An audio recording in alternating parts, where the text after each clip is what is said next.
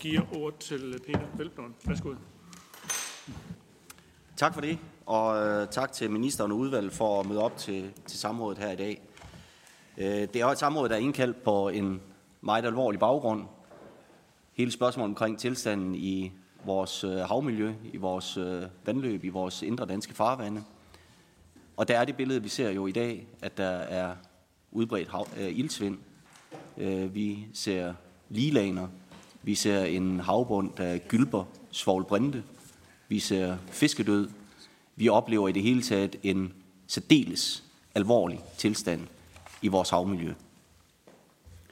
Det er jo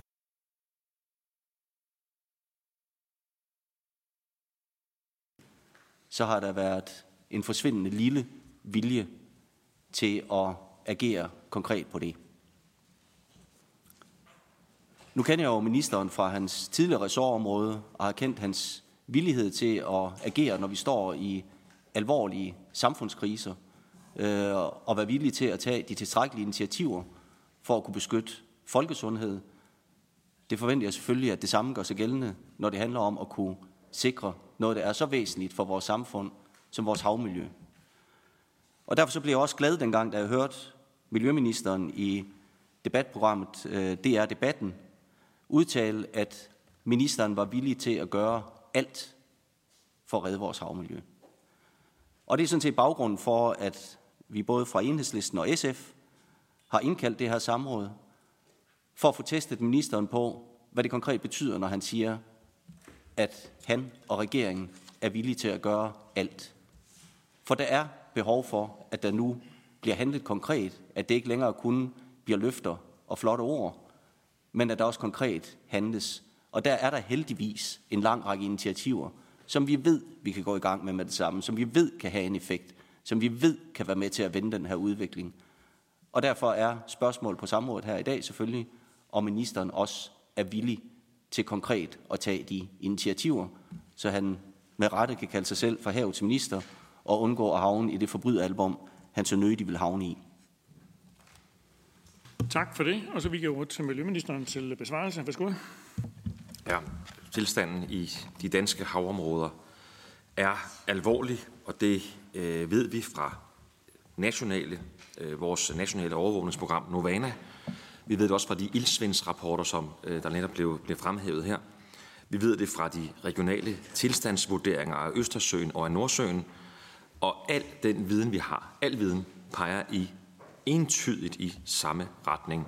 Og senest har vi den her sommer oplevet det værste ildsvind i 20 år. Jeg er enig i den beskrivelse, at det har vi kun, fordi at der er sket et svigt, et svigt i årtier, øh, hvor vi i Danmark ikke har gjort nok for at passe på vores havmiljø og for at genoprette vores øh, havmiljø. Og derfor er jeg også enig i, at der er behov for handling. Og der spørges konkret til, hvad er det, der skal ske. Der er, for mig set, bør vi dele det op i tre hovedkategorier. For det første, at genskabe øh, landskabets naturlige evne til at tilbageholde kvælstof. Øh, det har vi jo helt tydeligvis kørt over nu, og landskabet kan slet ikke følge med, og det vil sige, at kvælstoffet ender i øh, vores øh, vand, øh, om fjorde og, og øh, vores, øh, vores vandområder. Så, så, så det er det første. For det andet, jamen der skal vi stille større krav til landbruget. Kvælstof, det kommer langt hovedparten fra landbruget, så det øh, kommer vi slet ikke udenom. Og for det tredje, der skal vi hjælpe den naturlige genopretning på vej i havet og i fjordene. Og det er med konkrete anlægsprojekter til vands, efter jo, at, at vi øh, kan konstatere, at det altså er blevet ødelagt. Det, øh, så skal vi altså i gang med at genetablere, øh, øh hjælpe øh, på vej øh, i havet og fjordene. Jeg mener også, at det er ting, som ikke skal vente på hinanden, men alle ting skal øh, sættes øh, i gang. Jeg prøver at give en status på de enkelte, hvad vi er i gang med at gøre på hver enkelt af de her tre øh, områder. Fordi, øh, ja, lad os starte med landbruget. Eksperterne er slet ikke i tvivl, og det er jeg heller ikke. Udledning af næringsstoffer fra landbruget, det er hovedårsagen til den dårlige tilstand i fjorde og i kystvande omkring Danmark. Det er ikke kun noget, eksperter mener, eller ikke kun noget, jeg mener heller. Det er også et bredt flertal i Folketinget, der har indgået en aftale om grøn omstilling af dansk landbrug. Det er præcis også det, der ligger i den øh, aftale. Den aftale er vi selvfølgelig i gang med at implementere. Når jeg nævner det her med at genskabe landskabets naturlige evne til at tilbageholde kvælstof, så er det jo for at undgå, at kvælstof vaskes ud i miljøet i de store mængder, som vi ser. Og for at undgå det, for at genskabe landskabets evne, naturlige evner, jamen så er opgaven jo at opkøbe lavbundsjorder, øh, eller at give, når det er jo at give konkrete tilskud til at begrænse øh, landbrug, landbrugsdrift. Øhm, så der er forskellige muligheder for, at vi kan gå ind og, øh, og, og sikre de steder, hvor, der er, hvor, hvor det giver, giver mening øh, miljømæssigt, at der kan vi enten købe eller give tilskud til begrænsning af, af landbrugsdrift. Og hvordan går det så med det? Jamen, status er, mens vi sidder, når vi sidder her, øh, og fra i sommer og til nu er der åbnet puljer for, øh, ja, vi nu har vi rundet 1 milliard kroner tilskudsordninger, der finansierer ansøgninger om vådområder. Det kan også være skovrejsning, mini-vådområder og lavbundsprojekter. Og ordningerne de åbnede i august og øh, september, og der er stadigvæk øh, åbnet for øh, ansøgninger. Og der skal indgås mange, mange, mange aftaler om udtagning af lavbundsjord, skovrejsning og vådområder for at bidrage til et bedre vandmiljø. Og senest har vi åbnet en ny øh, pulje på 600 millioner. Det gjorde vi den 2. oktober til det, der hedder klima-lavbundsprojekter, for det er jo det, der er jo det fantastiske, at det både er godt for klimaet og for øh, miljøet, altså reducering af kvælstof, de her projekter. Så derfor øh, er det øh, projekter som det her, altså klima-lavbundsprojekter, godt for klimaet og for miljøet. Status er nu her, at der er kommet 11 ansøgninger om modtagning på omkring øh, 500 hektar til den pulje, og det er ansøgninger ved Vejen, Kolding og Næstved. Landbrugsaftalen er formuleret sådan, at vi skal nå målene. Og øh, det er også sådan, at hvis ikke vi kommer i mål med de reduktioner, der skal nås med frivillige projekter, jamen så har vi aftalt mellem partierne, at der er en miljøgaranti. Og derfor må jeg sige helt klart, den miljøgaranti, den bliver jo, træder jo i kraft, hvis det er sådan, at man ikke når målene. Den træder jo i kraft, og det vil sige, det betyder jo, at der vil komme mere regulering, hvis det er nødvendigt. Det er jo sådan, i dag, der stiller vi øh, krav til landbruget. Den indsats, den skal skrues op. Vi har aftalt at genbesøge landbrugsaftalen, og der skal vi finde øh, vejen frem til bedre forudsætninger for, at livet kan vende tilbage til fjordene og kystvandene i hele Danmark. Og det kan være med mere regulering af, hvordan landbrugeren dyrker. Og det er jo helt konkret, at man stiller krav til Øh, markerne, krav til efterafgrøder, der kan optage øh, den kvælstof, som vi ikke vil have ud i vandmiljøet. Øh, og, og her er det en af de ting, som, som jeg synes er, er en klar forbedring i, i vandområdet plan 3, som kom her i sommer, det er, at vi ser på de enkelte oplande til Vejle Fjord, til Horsens Fjord, til Roskilde Fjord, nogle af de fjorde, øh, til Limfjorden, nogle af de fjorde, vi ved, her er der problemer, at man ser på de enkelte oplande og ser på, hvad er det for en kvælstofreduktion, der skal til i de her øh, enkelte, øh, enkelte oplande frem for et stort nationalt gennemsnit. Så det er meget, meget, giver meget mere mening at, at, at se det øh, enkeltvis. Og man vil også kunne se, at der er markante, konkrete krav, reguleringskrav, der er blevet skruet op i de her øh, områder. Jeg kan sige, at jeg kommer til at følge fremdriften selvfølgelig meget, meget tæt, og jeg lægger mange kræfter i, at vi får handlet øh, på det, der viser sig at gå for langsomt. Øh, så der er taget nogle initiativer i landbrugsaftalen. Det synes jeg, der er. Den er jo indgået før jeg øh, trådte ind som minister. Jeg synes også, det er tydeligt at sige, at det, det første hug var ikke nok. Og derfor så er vi også i gang med at overveje, hvad er det behov for yderligere tiltag. Fordi der er ikke en tvivl om, at vi skal efterlave vandrammedirektivet som jo har en klar deadline for, hvornår øh, ting, tiltagene skal være øh, sat i værk. Der er også spørgsmål her i det her samråd til øh, det åbne hav, øh, fordi vi har selvfølgelig meget fokus på fjorde og kystvande, det giver god mening, men det hænger jo sammen selvfølgelig med de åbne havområder, hvor der også er besluttet en række nye initiativer. For det første genopretning af ødelagt natur i havet. Der har vi sammen med aftalepartierne i Grøn Fond afsat en halv milliard kroner til en havnaturfond, netop til at genoprette havnatur og sikre biodiversitet under vandet, men også for at sikre en balance mellem havnaturen og udbygningen af vindenergi på havet.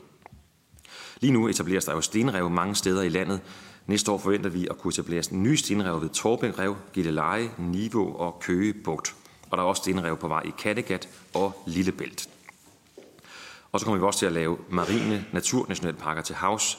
Stenrev, det ved vi, det er hjemsted for mange arter, vigtige vækstområder for fiskeyngel.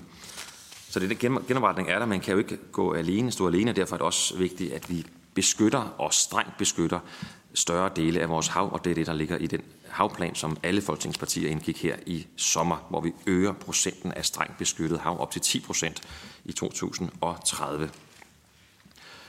Selv med de her nye beskyttede havområder, så er det også sådan, at hvis ikke vi gør noget, så vil fiskeriet i det danske farvand fortsat være ganske intenst. Der er områder i Danmark, der mange gange om året bliver udsat for store, tunge trål, der slæbes hen over bunden, og det går hårdt ud over havbunden, fiskene og dyrene, der lever der. Vi har i havplanen allerede forbudt fiskeri med bundslæbende redskaber i tre områder, Vejlefjord, øh, Flensborg Fjord og Kaløvig. Og øh, senere på det her efterår, øh, om kort tid, der kommer Fiskerikommissionen med sine anbefalinger til, hvordan vi gør fiskeriet bæredygtigt, både miljømæssigt og økonomisk. Og det ser jeg meget, meget frem til, også drøfte med folketingspartier, hvad deres anbefalinger er i forhold til at gå videre med de her, øh, med de her indsatser. Der spørges også i spørgsmålet til eventuelt kommende anlægsprojekter på havet. Jeg vil bare sige, at det er helt afgørende, at miljøkonsekvenser for havet belyses grundigt, inden man eventuelt beslutter at gå videre og sætte gang i sådan, øh, sådanne projekter. Jeg vil godt også understrege, at alle projekter skal leve op til direktivkrav på miljø- og naturområdet. Så til afrunding, tilstanden i det danske havmiljø er dårlig. Det er der ikke nogen tvivl om.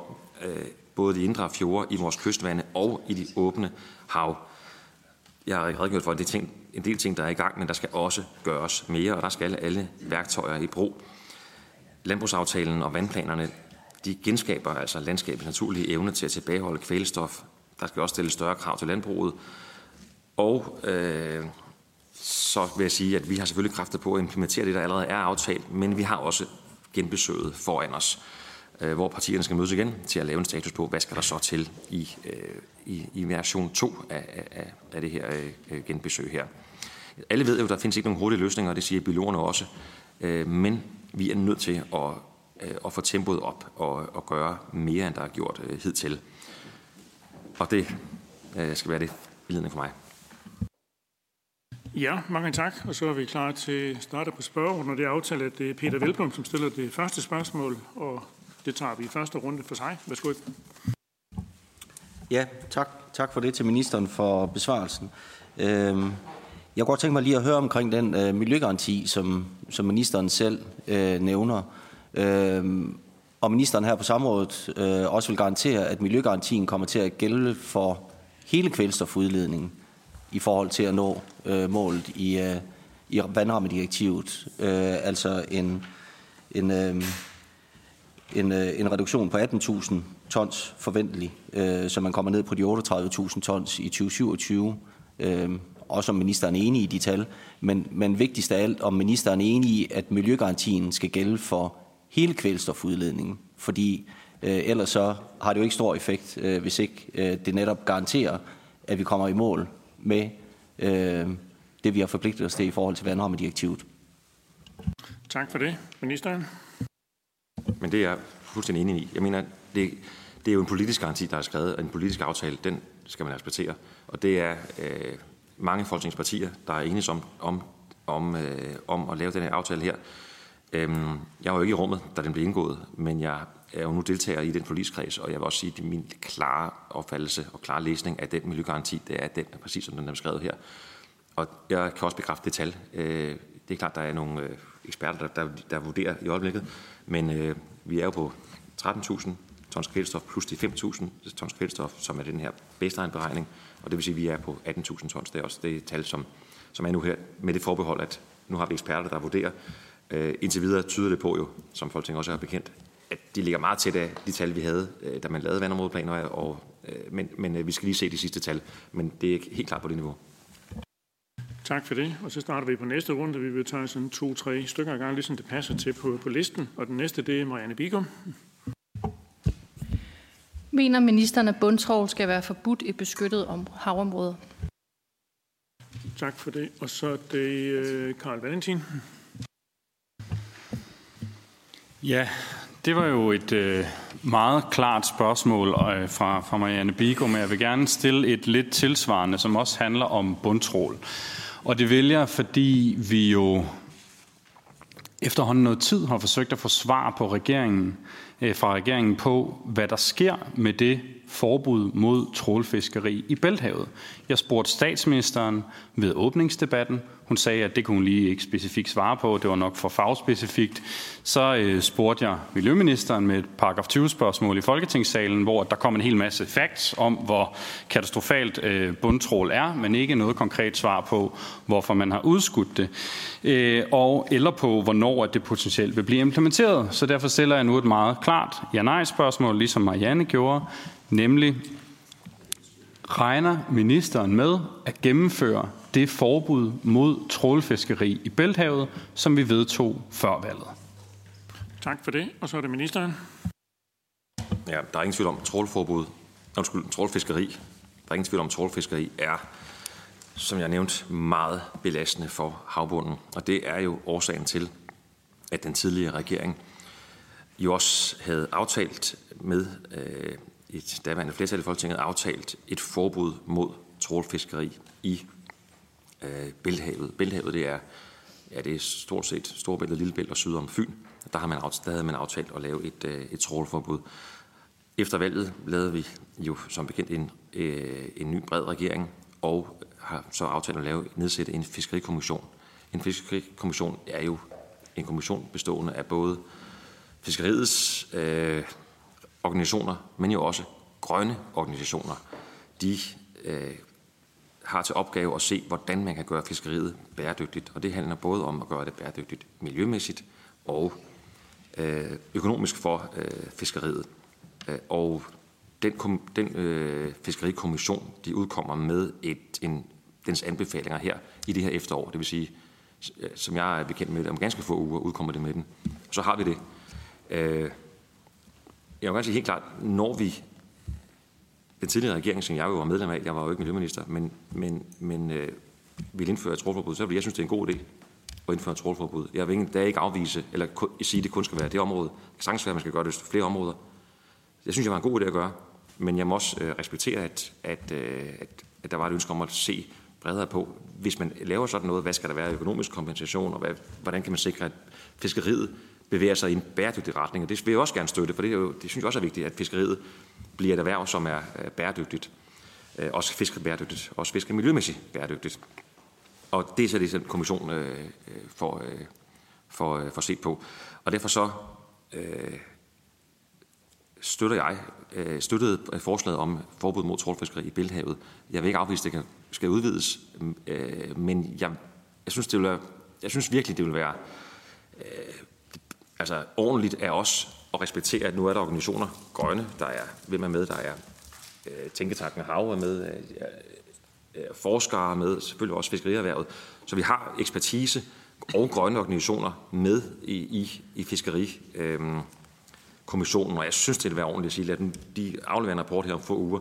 Lad os få den rapport, og lad os se, hvad det er, de foreslår, og så lad os mødes øh, politisk og, og drøfte. Jeg har fortalt her, at min holdning er nøjagtigt den samme, som den var der er den tidligere regering øh, aftalt at lave det her forbud. Øh, men, men øh, jeg er selvfølgelig interesseret i at læse rapporten, det er klart. Og, øh, og det vil sige, jeg kan også med det samme sige, jeg er også på virkelig for gode argumenter.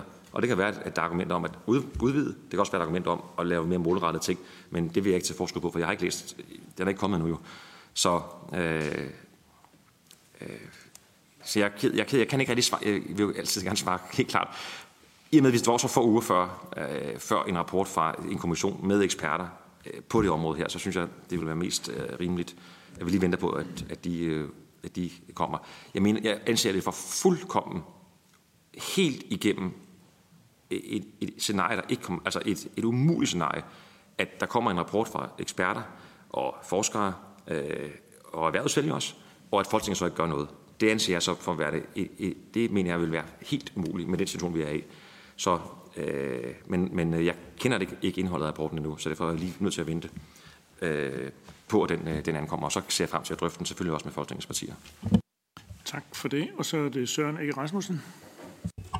Ja, nu er ministeren jo sagt for åben skærm, at vi er klar til at bruge alle redskaber for, at det skal lykkes. Vi har lige knap fire år, og vi skal starte nu. Der er intet tiltag, jeg ikke vil tage i brug.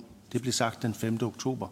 Og nu sidder ministeren så her på et samråd og, og siger, at der er nogle indsatser, der er vigtige, og det er at genskabe naturlig evne til at tilbageholde kvælstof.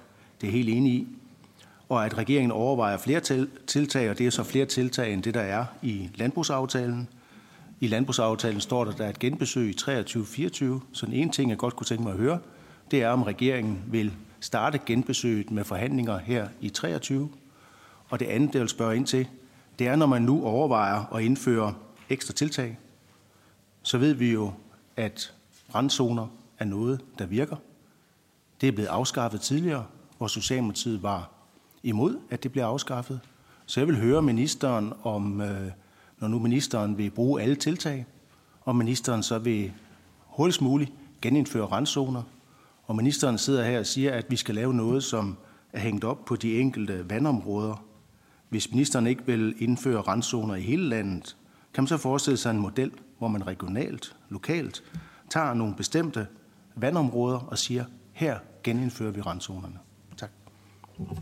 Tak for det. Og så er det Pia Larsen. Ja, tak for det, og tak for til samrådsindkalderne for at indkalde til det her øh, vigtige samråd. Også tak til ministeren for at komme her og svare på spørgsmålene. Nu er det jo ikke sådan, at man bare øh, øh, kan dykke ned i, i et enkelt emne og så sige, at det er så det, der er øh, skyld i, at vi har et øh, for dårligt havmiljø.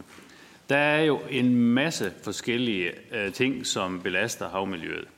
Nu var ministeren jo inde på, at han ikke var miljøminister i forgangne perioder. Det er jo fuldstændig rigtigt, for der var ministeren jo sundhedsminister.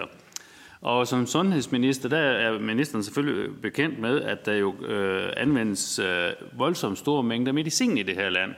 Vi køber rent faktisk for øh, langt over 24 milliarder kroner medicin. Noget af det, øh, en øh, lille del, øh, op, indtaget selvfølgelig øh, øh, og i, i kroppen og har sin gavnlige virkning der. Men øh, det korte og lange er bare, at det ryger jo ud i havmiljøet. Øh, og øh, det synes jeg jo, at man burde gøre noget ved. Fordi det er jo rent faktisk sådan, at det renser man jo ikke for ude på renseanlægene i dag. Og det øh, har selvfølgelig en kæmpe stor påvirkning. Det er jo hormonstoffer og øh, ja, øh, antibiotika og medicin i det hele taget, som ryger ud. Og det er faktisk ret voldsomme mængder. Øh, det er sådan, at, at der per person i Danmark bruges 590 døgndoser medicin om året. Så det er betydeligt, det der ryger ud. Så spørgsmålet er, i hvert fald i forhold til rensning af medicin, Hvornår øh, satser Miljøministeren på, at vi får det problem løst, sådan så vi undgår at få alt det øh, medicin ud i havmiljøet? Øh, og så kan jeg jo heller ikke lade være med, når jeg har ordet, lige at spørge til, øh, i forhold til udtagning af de lavbundsjorder, som vi har aftalt. Altså, hvad er det, øh, der skal til, øh, synes ministeren, for at vi får det på plads? Fordi det er jo noget, vi er enige om, og øh, jeg synes jo et eller andet sted, at øh, med de problemer, vi har, at det så er på sin plads, at vi får det løst så hurtigt som overhovedet muligt. Øh, og så øh, øh, har vi jo også her for nyligt set Rigsrevisionen komme med en sønderlemmende kritik af øh, den øh, kontrol, der er med rensningsanlægen i forhold til overløb.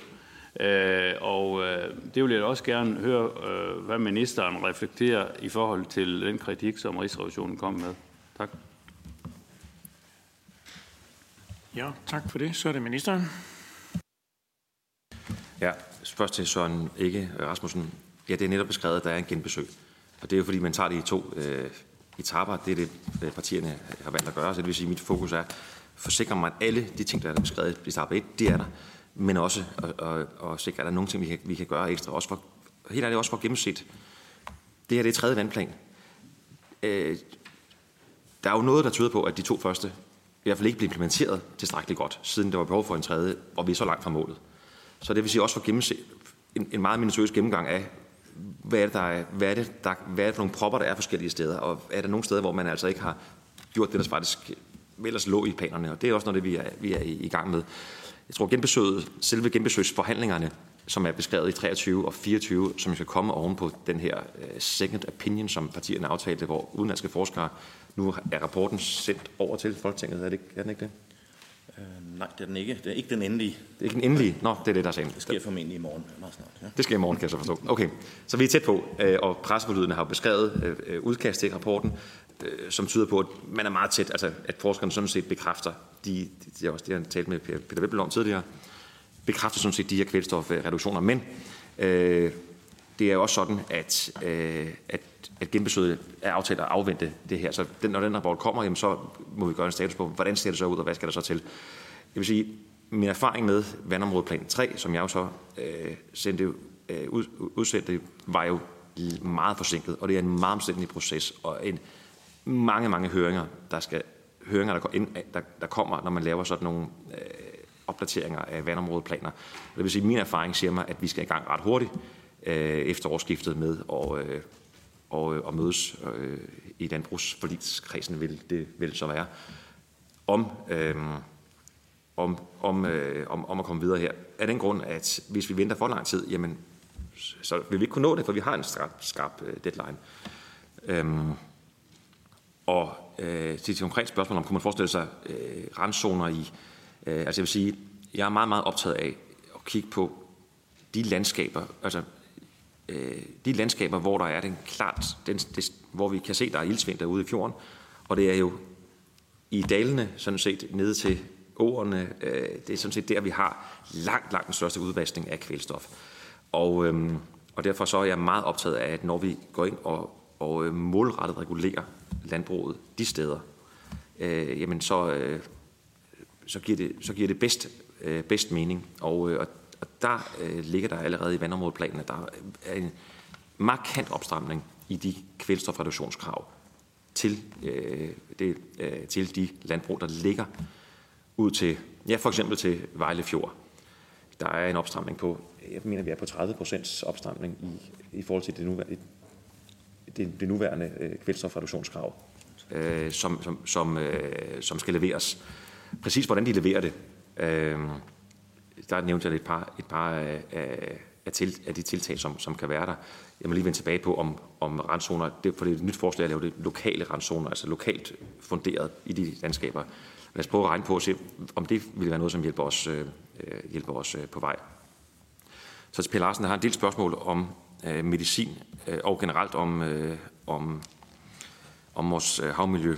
Og det er helt korrekt. Altså, Benzin er ikke den store, altså det er ikke en stor kvælstofproblem. Øh, den står for 7-8 procent af kvælstofudledningerne til havs. Men øh, det er jo så sådan, at, øh, at vi vil godt have medicinrester væk fra vores øh, natur. Det er, altså biologer har jo simpelthen lavet forsøg, som jo øh, beskriver meget klart og finder meget klart, at sådan noget som øh, antidepressiver og øh, sløvende medicin, når det kommer ud øh, som øh, via menneskelig afføring jo ud i vores øh, systemer, og ikke bliver renset op, hvad det ikke bliver i dag, jamen så påvirker det direkte øh, fisk, som så også bliver, sløv, øh, bliver sløvet. Så det, øh, så det er simpelthen nogle, øh, noget medicin, som direkte har en skadelig påvirkning på vores øh, miljø, og altså kommer igennem den menneskelige organisme og øh, ud i miljøet, og ikke bliver renset op i dag. Vi forhandler netop nu et, øh, på EU-niveau et, det, der hedder byspildevandsdirektivet, og der indfører vi netop det fjerde rensetrin, som er det ekstra rensetrin, som skal til. Det er En meget, meget stor investering. Danmark er langt, langt foran mange lande i Europa i forhold til at rense øh, vores øh, spildevand, men alle lande får til det krav om at skulle rense det her.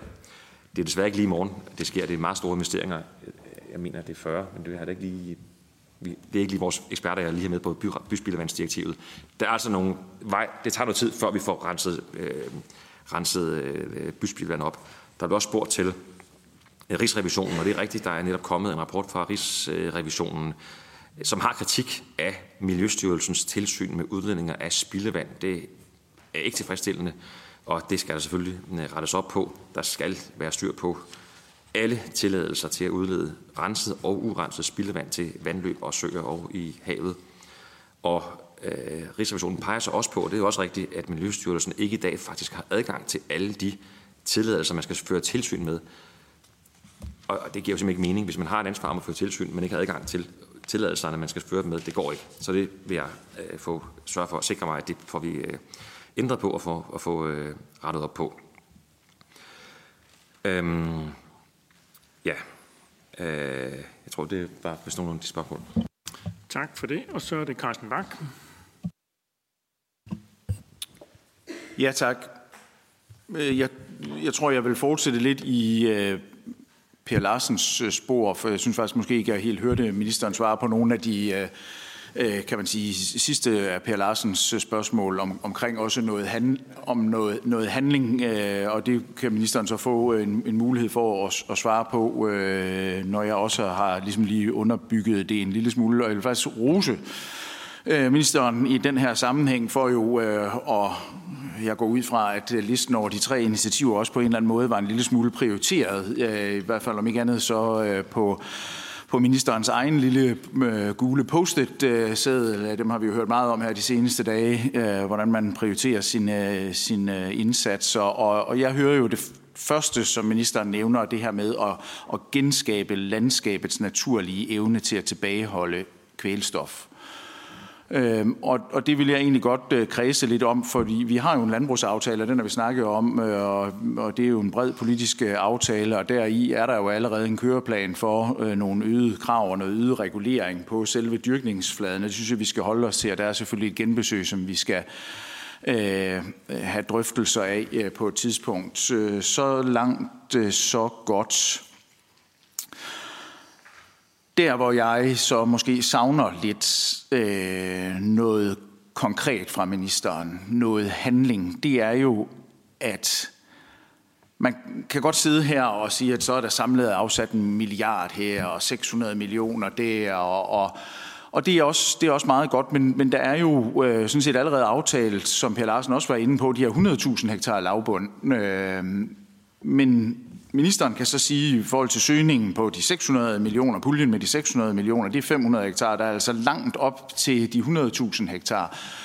Enhedslisten spørger så ind til noget med generelle randzoner, og der har vi jo ligesom været øh, meget glade for, at ministeren faktisk øh, i den forbindelse svarer, at vi er nødt til at fokusere på det målrettede. Vi er nødt til at fokusere Øh, Øh, de steder, hvor der faktisk er et behov for det, men også at vi får nogle permanente løsninger. Og når jeg hører ministeren sige, at vi skal genskabe landskabets naturlige evne, så hører jeg øh, mere permanente virkemidler, mere permanente løsninger øh, taget i brug, end det bare at lave øh, randzone-tiltag igen.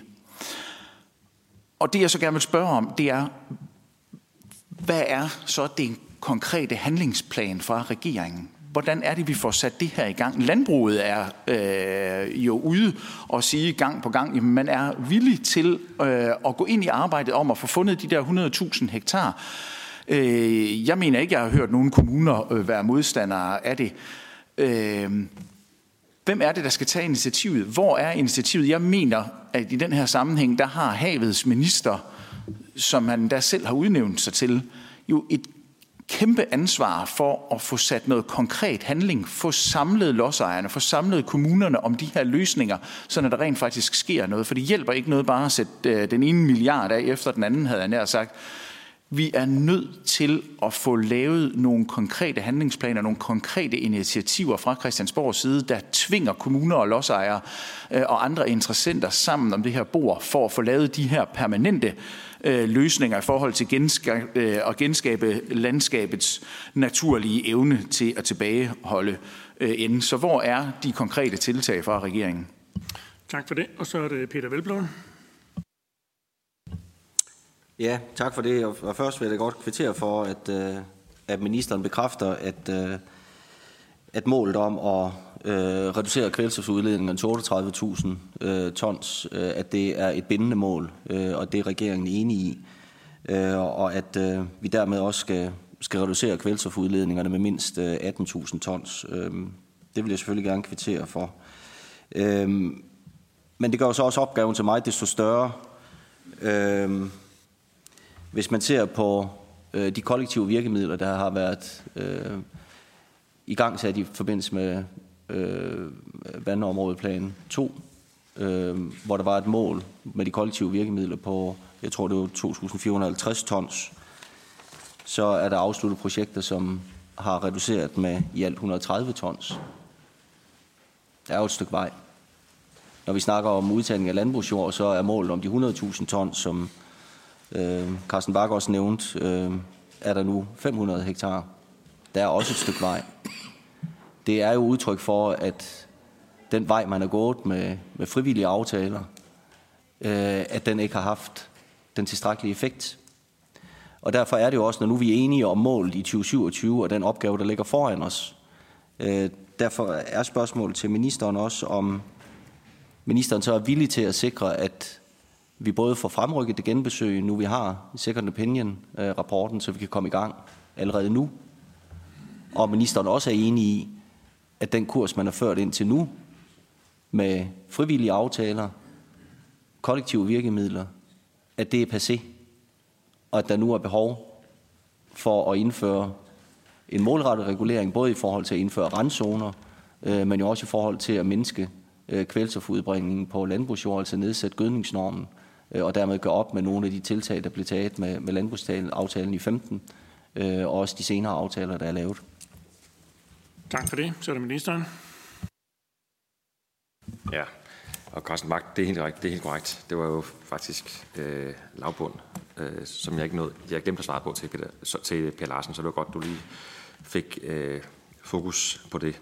Og øh, udtagning af lavbundsjord, det lyder jo enormt sådan maskinelt, men det er jo altså i Danmarks, i, i dalene, i, i, øh, at vi øh, har lavbunden, og, og det er der, hvor, man, hvor der skal enormt dræn til for at få dyrket, og det gør man så, fordi vi, det er logisk nok, at dem, dem der driver øh, gårdene og dyrker, de vil selvfølgelig godt dyrke deres jord, det forstår man jo udmærket godt.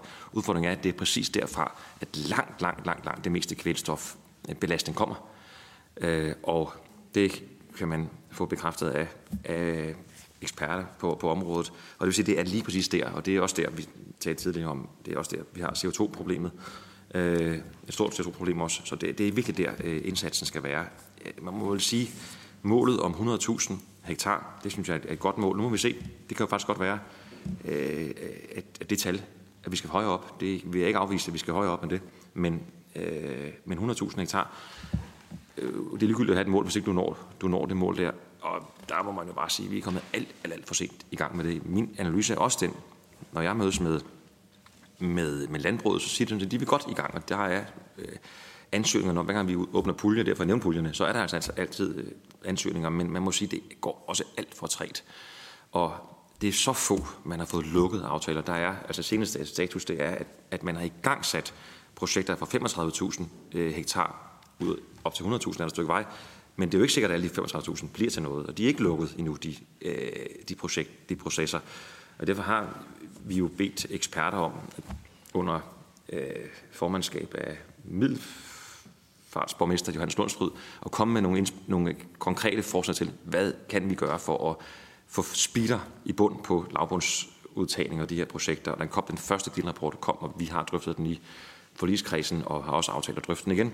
Og der kommer også, jeg tror, der kommer en endelig rapport fra dem senere på året. Det, jeg beklager prøv at henvise til rapporter, det, det, det, det hader vi at høre, når man indkalder minister samråd, det ved jeg godt. Men, men, men øh, det er for at få nogle input til, hvad er det, vi kan, hvad er det for øh, tiltag, der kan, der kan sættes i værk, for at, at vi, vi får de penge, der er afsat. Pengene er afsat, beslutningen er truffet, for livet er indgået.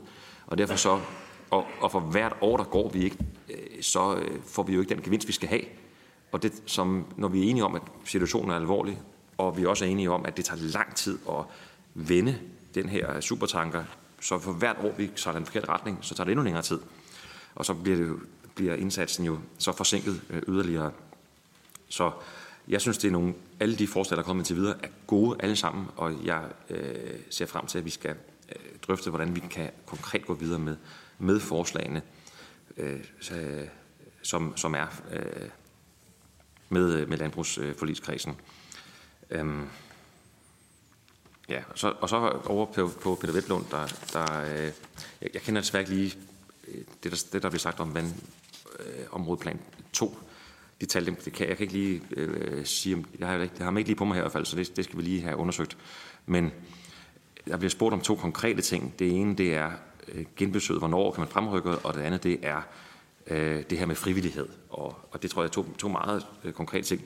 Nu kommer den rapport, vi sender den som sagt i morgen. Jeg har ikke selv set den endnu, øh, men, men øh, den bliver sendt til Folketinget i morgen. Derefter er der sådan noget tid med, og, og det er virkelig ikke for, os, for vores folk, men det er jo Miljøstyrelsen og Miljøministeriet og andre, som øh, læser igennem og siger, hvad giver det så anledning til, og hvordan kan vi så øh, om, øh, hvordan kan vi så bruge den viden til at, at lave et genbesøg. Så, så, så snart vi er klar, så, øh, så snart mændene giver grønt lys til, at nu er vi, vi er klar til at, at tage næste skridt, så, så vil vi selvfølgelig gøre det. Øhm, så jeg kan ikke sige fremrykket, fordi man kan sige, det er ikke, der er jo ikke nogen tidsplan nu for det. Det er, det, det er aftalt, det skal være i, i løbet af 2023 og 2024. Og det, jeg har sagt nu her, det er, øh, jeg synes ikke, vi skal så langt ind i, altså hvis man venter for lang tid ind i 2024, så, når, så ender man med ikke at, kunne, ikke at kunne leve op til det, vi selv har aftalt. Så derfor så, så skal vi altså i gang med.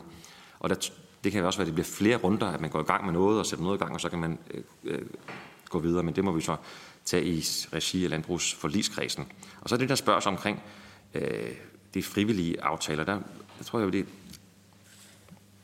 en af de anbefalinger, som kom fra eksperterne, det er jo at sige, frivillighed kan jo være fint, hvis ellers man får gjort det, der, at, at der er en frivillighed, en villighed. Øh, og det kræver, at der er noget økonomi. Der er økonomi. Men problemet er også, hvad de peger på, det er jo, det kan jo være, at der i et, et projekt, et lavbundsprojekt, en stor dal med mange lodsejere, der kan være en midt i det hele, som synes, jeg har ikke interesse i at være med i, den, i det her. Jeg vil godt dyrke den her jord. Og altså dræn og, og, og så videre. Og det kan jo pege de her eksperter, det kan jeg selvfølgelig, og det synes jeg giver god mening, det, det kan jo så være med til at og øh, i hvert fald reducere gevinsten kraftigt på det store øh, projekt, man så har. Og der har de nogle forslag om, kunne man da i sådan nogle tilfælde arbejde med at gå bort fra den frivillighed, du nævner, og sige, kunne man så gå ind i en eksplorationssituation, øh, hvis der er sådan nogle tilfælde. Det er ikke det, der redder det hele, det er det ikke, men vil, vil det give mening? Og det mener jeg helt klart, at vi bør drøfte meget åbent, og, og øh, jeg kan sagtens se, at det vil være logisk. Øh, jeg tror, jeg er stadig tilhænger af, at når vi bruger så mange midler, at så skal vi, også, skal vi have mest muligt for dem, og det er det, vi kan få, hvis, vi, hvis der er gode projekter, som bare mangler én lodsejer midt i det hele, jamen så kan det være, at den lodsejer skulle få en øh, erstatning for, og, og, og altså, hvor man så siger, at der er altså tvang her. Det andet element i forhold til tvang, det er, når vi, når vi i vandområdeplan 3, som er vi i gang med at blive øh, indfaset nu her, og når vi melder ud, og det gør vi i de kommende måneder, melder ud til de konkrete lodsejere, hvor meget kvælstofreduktion er det, de skal levere, så tror jeg, vi må forberede os på, at der er nogen, der får chok. For der er, det, er en, det er som sagt en stigning på omkring de 30 procent for nogle lodsejere i forhold til, hvad der er af kvælstofreduktionskrav i dag. Det er primært de lodsejere, som har jord, som ligger. Der, den er jo finansieret, den her. Det er, det er, man får jo, man får jo øh, erstatning fra, fra staten til de indsatser, man skal, man skal foretage. Det skal man huske på. Men det er jo stadigvæk en markant øh, stigning på 30 procent ekstra i forhold til, hvad der er i dag. Og det er, øh, vi kan prøve at, at gå lidt ned og dybere i det, sende kort til Folketinget om, hvor er det præcis, vi går ind og, øh, og, øh, og strammer op. Det er altså omkring visse dele af Limfjorden, om Vejlefjord, om øh, Horsens Fjord, nogle af de her øh, fjorde, vi har set billeder af også. Jo, det er præcis der, hvor der er et meget, meget stort øh, behov, at, at vi går ind.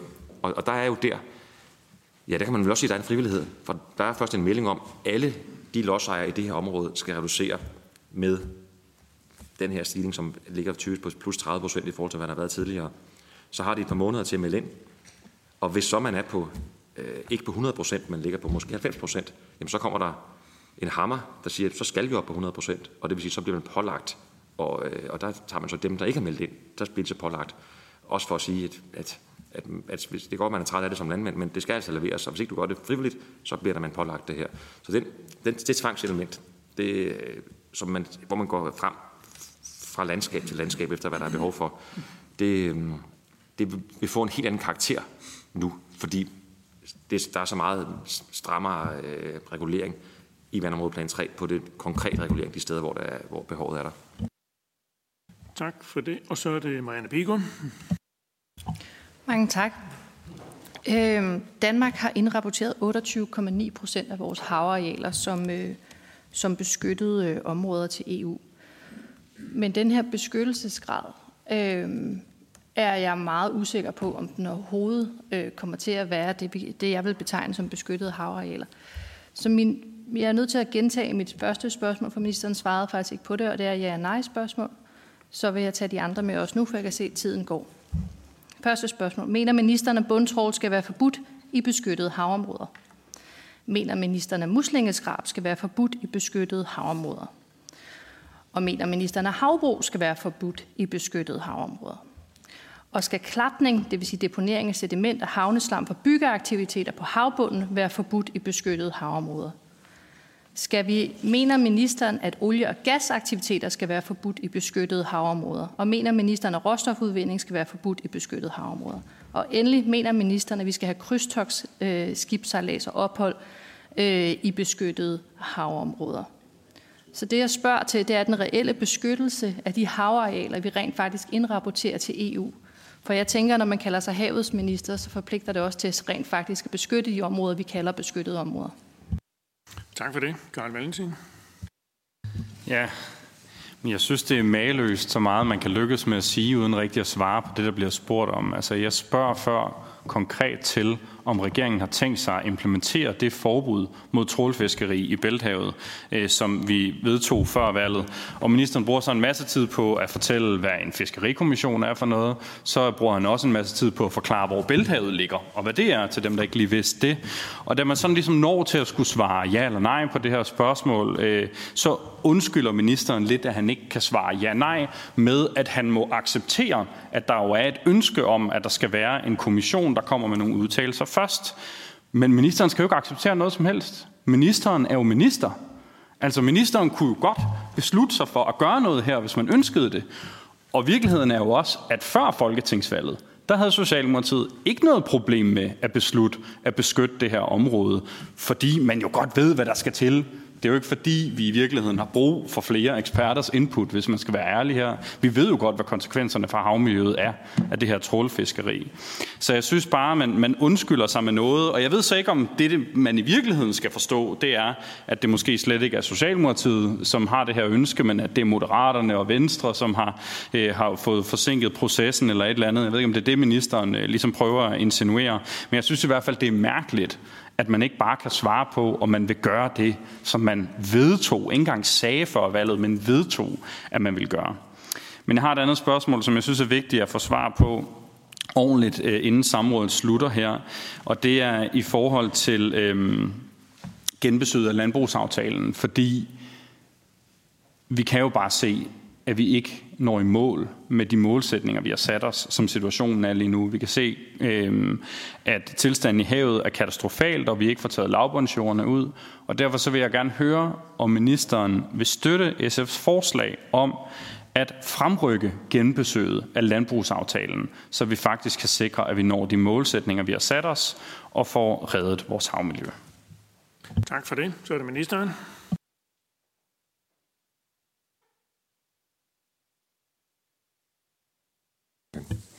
Ja, jeg skal lige være helt klar over.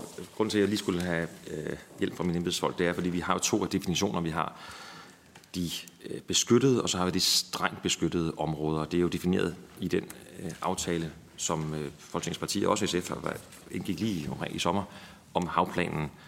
Og, øh, og hvis det er et strengt beskyttet område, så må man jo sige, alle de ting, du nævnte før, Marianne Vigum, de er jo ikke tilladte i de strengt beskyttede områder. De er ikke tilladte. Men de beskyttede områder, jamen der er generelt set, er der i de beskyttede områder forbud mod bundslæbende redskaber og råstofindvinding. Der er så med havplanen mulighed for at lave havvind. Det er noget, det vi brugt tid på at, at definere i øh, forhandlingerne. Hvis der er en konkret vurdering, der viser det, så er der nogle krav til, hvordan man skal, øh, hvad man skal gøre i forhold til at hjælpe øh, havbunden i de almindelige beskyttede områder, men i de strengt beskyttede områder, hvor vi altså går op fra i dag vil omkring 4% af vores havområde til nu 10% øh, i havplanen, øh, som, bliver, øh, som vi, øh, som vi øh, udpeger i, i de kommende år, hvor Danmark vil så jo leve op til, øh, til øh, EU's ønske om 30% beskyttet, her er 10% strengt beskyttet. I de strengt beskyttede, der er jo næsten ingenting af de ting, der er blevet nævnt, øh, tilladte. Og det er altså det øh, skisme, der er. Der er beskyttede områder, der er noget tilladt, og så er det det strengt beskyttede område, der er næsten øh, intet tilladt. Og til øh, Karl Valentin. Men, men sagen er jo den, at Karl, sagen er jo den, at øh, den tidligere regering, som jeg var medlem af, øh, aftalte med øh, et, det daværende flertal at indføre et trålforbud i Bælthavet. Det synes jeg var en god aftale. Den tidligere regering blev så væltet, og der var et nyt flertal i Folketinget, og så må, må vi jo så arbejde med det. Og nu har vi så øh, aftalt, at vi laver den her øh, fiskerikommission. De kommer om få uger. Må ikke, at der sidder grønne organisationer med i den. Det gør der i hvert fald jo. Må ikke, at de, øh, de, i hvert fald, de, de var meget positive, da det blev aftalt. Må ikke, de også øh, har nogle argumenter og har nogle udregninger for, hvad, det, hvad der vil være af gevinst. Det kan være, at vi to vi læste en rapport og få nogle aha-oplevelser. Det kan være, at de har nogle flere områder.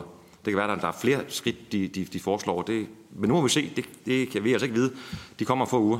Og, og, og, og Øh, og, og det må jeg så, synes jeg, må jeg respektere, at de sætter i gang, de arbejder sat i gang, og nu, de kommer, nu, nu ankommer det så. Men, men det, jeg har sagt, det er, øh, jeg forventer, at vi gøre alt, hvad vi kan fra Folketingets side for at, altså i, i det omfang, der overhovedet er konkrete anbefalinger. Jeg håber virkelig, at de kan nå til enighed med konkrete anbefalinger, at vi så også øh, får leveret på dem fra, øh, fra Folketingets side. Og øh, altså genbesøget, så snart vi er klar med øh, genbesøget, så, øh, så, øh, så vil vi indkalde til forhandlinger om det. Det er jo sådan, at øh, det, aftalen ligger, at det skal ske i 2023 og 2024. Og så kunne man jo godt, min erfaring på borgen viser, at så kunne man jo godt have en regering eller øh, et apparat, som synes, så skal det ske den 31. eller i hvert fald i december øh, øh 24, fordi så er man lige klar til en deadline. Og der er det, jeg siger her, øh, det kunne man jo godt, og så være tro mod aftalens øh, ordlyd osv. Det mener jeg ikke vil er øh, det mener på ingen måde er det, vi skal gå efter, og jeg vil i gang langt tidligere. Fordi hvis det, vi skal aftale, skal nå at træde i kraft, så skal vi øh, i gang tidligere. Men nu kommer rapporten kommer i morgen, og lad os lige få læst den, og lad os øh, så planlagt, hvordan vi, øh, hvordan vi, vi kommer i gang. Men jeg, vil, jeg mener helt optimalt, så vil vi, så vil vi, øh, så vil vi bruge nogle måneder øh, sammen i, i løbet af det første halvår øh, næste år. Men vi har ikke, altså, nu skal jeg lige se rapporten først, men, men sådan en udgangspunkt, så vil jeg sige, det vil være helt optimale, så vi kan nå at få det aftalt, og nå at få det i høring og alt det, som skal ske med, øh, med sådan nogle, øh, sådan nogle øh, elementer. Jeg kan ikke svare på krydstogsskibsspørgsmålet. Øh, jeg mener også, det var noget, der blev drøftet i havplanforhandlingerne, men jeg kan simpelthen ikke, øh, lige på stående fod, kan jeg simpelthen ikke huske, hvad det egentlig er, der er defineret øh, i forhold til, til det. Men vi kan levere et skriftligt svar, men jeg mener også, hvis vi har havplanen foran os, så kan vi læse det. Jeg mener, det er faktisk også, der står noget omkring det. Men øhm, præcis hvad det er, definitionen i havplanen omkring krydstogsturisme, og beskyttet og strengt beskyttet, det har jeg ikke lige på stående fod. Tak for det. Så er det Søren Ikke Rasmussen. Ja, altså øhm, nu har vi fået konstateret, at ministeren siger, at miljøgarantien den dækker, den skal gælde 18.000 tons reduktioner i 2027. Ministeren ridser op, at der ligesom er tre øh, indsatsområder, omkring, at øh, der skal stilles større krav til landbrug, der skal genskabe naturlig evne til at tilbageholde kvælstof, og der skal hjælpe til naturlig genopretning af havet. Jeg er sådan set enig i det. Det er altså bare en kæmpe opgave, vi står over med. Og den er større, end landbrugsaftalen øh, definerer. Og derfor er det her genbesøg og opstarten af det jo vigtigt. Nu siger ministeren, at vi får øh, second opinion rapporten i morgen. Vi kan hurtigt lave en gennemgang her i MOF-udvalget, og så kan vi sådan set være klar til at starte nogle forhandlinger 1. november. Jeg synes ikke, at man skal være så teksttro og, og, og sige, at så kan man starte nogle forhandlinger aftenen før nytårsaften. Altså vi har, vi har sådan set en kæmpe opgave her, og hvis vi nøler med den, så bliver det hårdere for landbruget. Så bliver landbruget straffet med den helt store hammer, og ikke bare en lille mukkert. Og det er derfor, at vi er nødt til at komme i gang og få vedtaget nogle indsatser, som har betydning for næste dyrkningssæson. Og det klarer man altså ikke ved at starte nogle forhandlinger sådan en gang i foråret.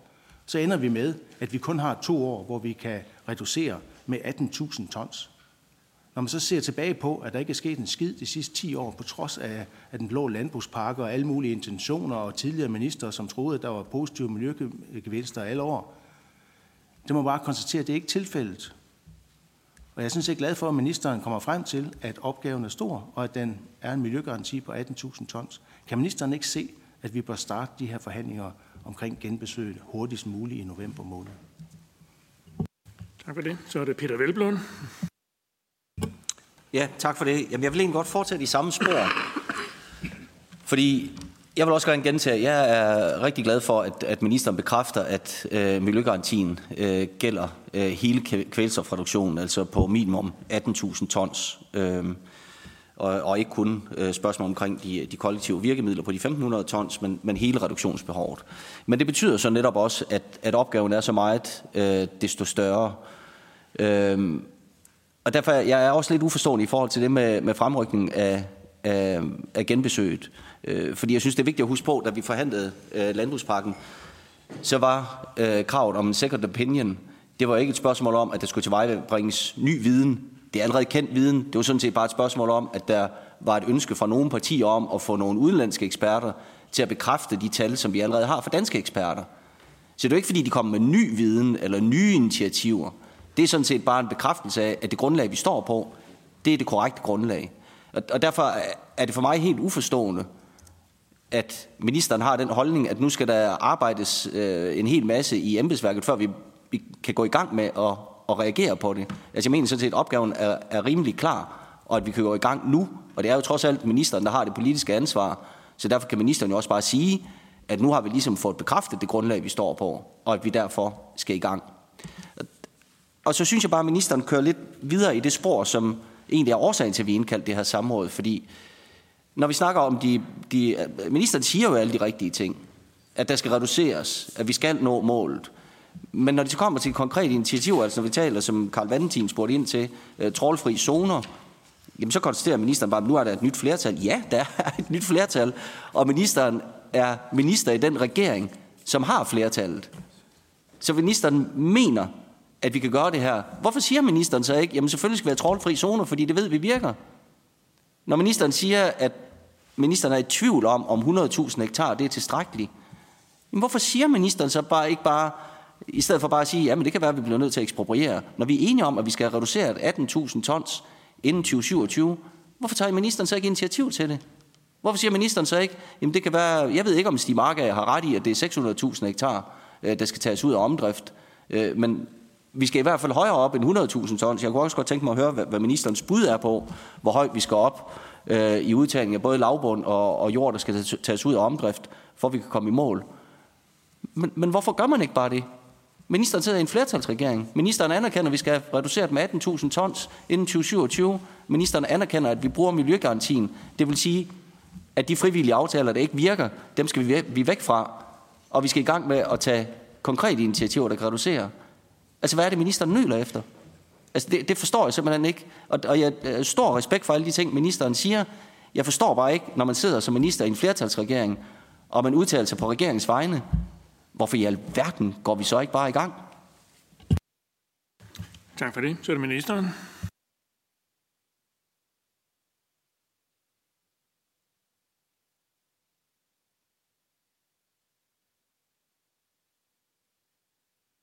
Nå ja. Ja. Yes. Øhm, jeg skal måske præcisere, når, når vi er på 18.000 tons, så er det jo de 13.000 tons plus de 5.000 tons, øh, som jo giver 18.000 tons. Og begge dele, og det tager jeg også, men bare lige så I med på det, begge dele bliver jo, er jo nu en del af det her genbesøg, hvor der kommer en rapport i morgen. Rapporten er en del af øh, Second Opinions fase 3, øh, hvis det hedder. Ikke? Øh, så det er altså en delrapport, vi kommer med i morgen, som så øh, bliver samlet. Der er altså uafhængige forskere, som vurderer det her. Det, det, øh, øh, så, så, øh, så deres arbejde skal vi selvfølgelig læse. Men, men øh, de vurderer jo de ting her, så det er med forbehold for, øh, hvis de 5.000 tons, hvis de vurderer det på en anden måde, så øh, det tal kan jo både stige og falde af, den, af det, af det genbesøg. Men, men derfor er i lange træksmodeller, så er vi på 18.000 tons, men jeg må også sige, nu kommer genbesøget, så lad os se, hvad, øh, hvad de 13.000, 5.000, hvordan deres regnstykke ser ud. Ud af det, der så er behov for, så er der i den nuværende plan, det vi har aftalt, der er øh, indsatser for 10.400 øh, tons kvælstofreduktion. Det er det, jeg siger. Det er det, vi er i gang med. Det er det, der skal hurtigere tempo på. Det er det, der handler om den målrettede regulering. Det er det, der handler om de kollektive virkemidler og det, øh, de andre elementer, som, som, øh, som, som ligger i vandområdeplanen. Og de ting skal vi jo være sikre på virker, således at når vi så mødes, så er vores opgave stor, men trods alt vil vi så kunne sige, at de her ting er i gang, og de her ting kan vi se, kan vi få beregninger på, de har den effekt, de skal have. Øh, det vil jo alt andet lige også gøre vores arbejde nemmere i øh, genbesøget, at vi kan, se, vi kan stå på skuldrene af noget, som faktisk har haft øh, en effekt. Og derfor kan jeg sige, at udover at se frem til at læse delrapporten, der kommer i morgen, så har vi fuldt fokus på implementering af de ting, der er. Øh, netop fordi jeg synes, at nogle gange det har haltet med implementering af tidligere planer af forskellige årsager, men det må man jo konstatere, at det har ikke har virket tilstrækkeligt. Øhm, og så Peter Velblom, der, der, der, der siger, de, de, de trålfri zoner, øh, nu, nu kommer rapporten der om et par uger, og som sagt, det kan jo være, nu må vi se, hvad, hvad de grønne organisationer og fiskeriet selv er blevet enige om at, at foreslå Folketinget, og så lad os, øh, øh lad os øh, have en drøftelse af, hvordan vi så kan gå videre, øh, gå videre med det. Og, og øh, altså det jeg respekterer jeg jo. Vi er i, i en regering med forskellige partier, og nogle partier var med i en tidligere øh, aftale, flertallet var så væk, og der er andre partier, der ikke var med i den aftale, så må man sådan, hvordan går vi så videre? Øh, og, og det betyder jo så også, at, at det er helt korrekt, at det tiltag vil så være forsinket med et år.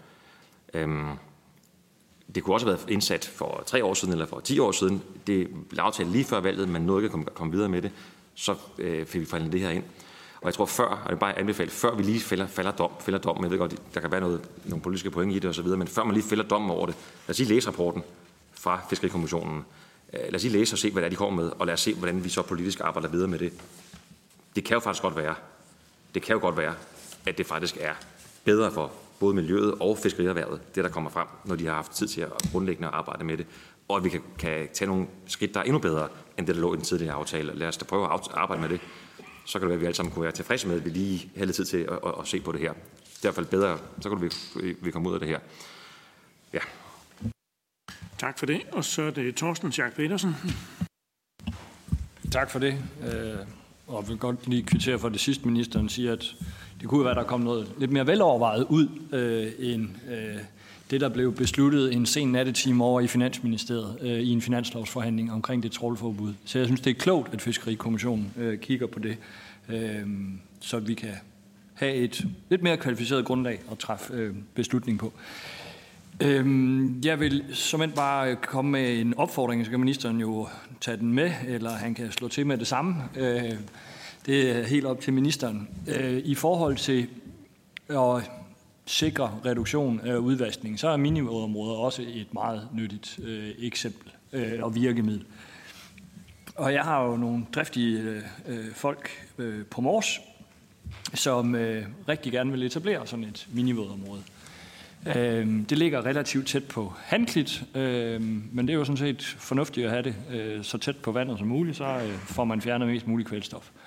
Problemet er, at det konkrete projekt, øh, der er nogle få kvadratmeter af det projekt, som rækker ind i øh, strandbeskyttelseslinjen.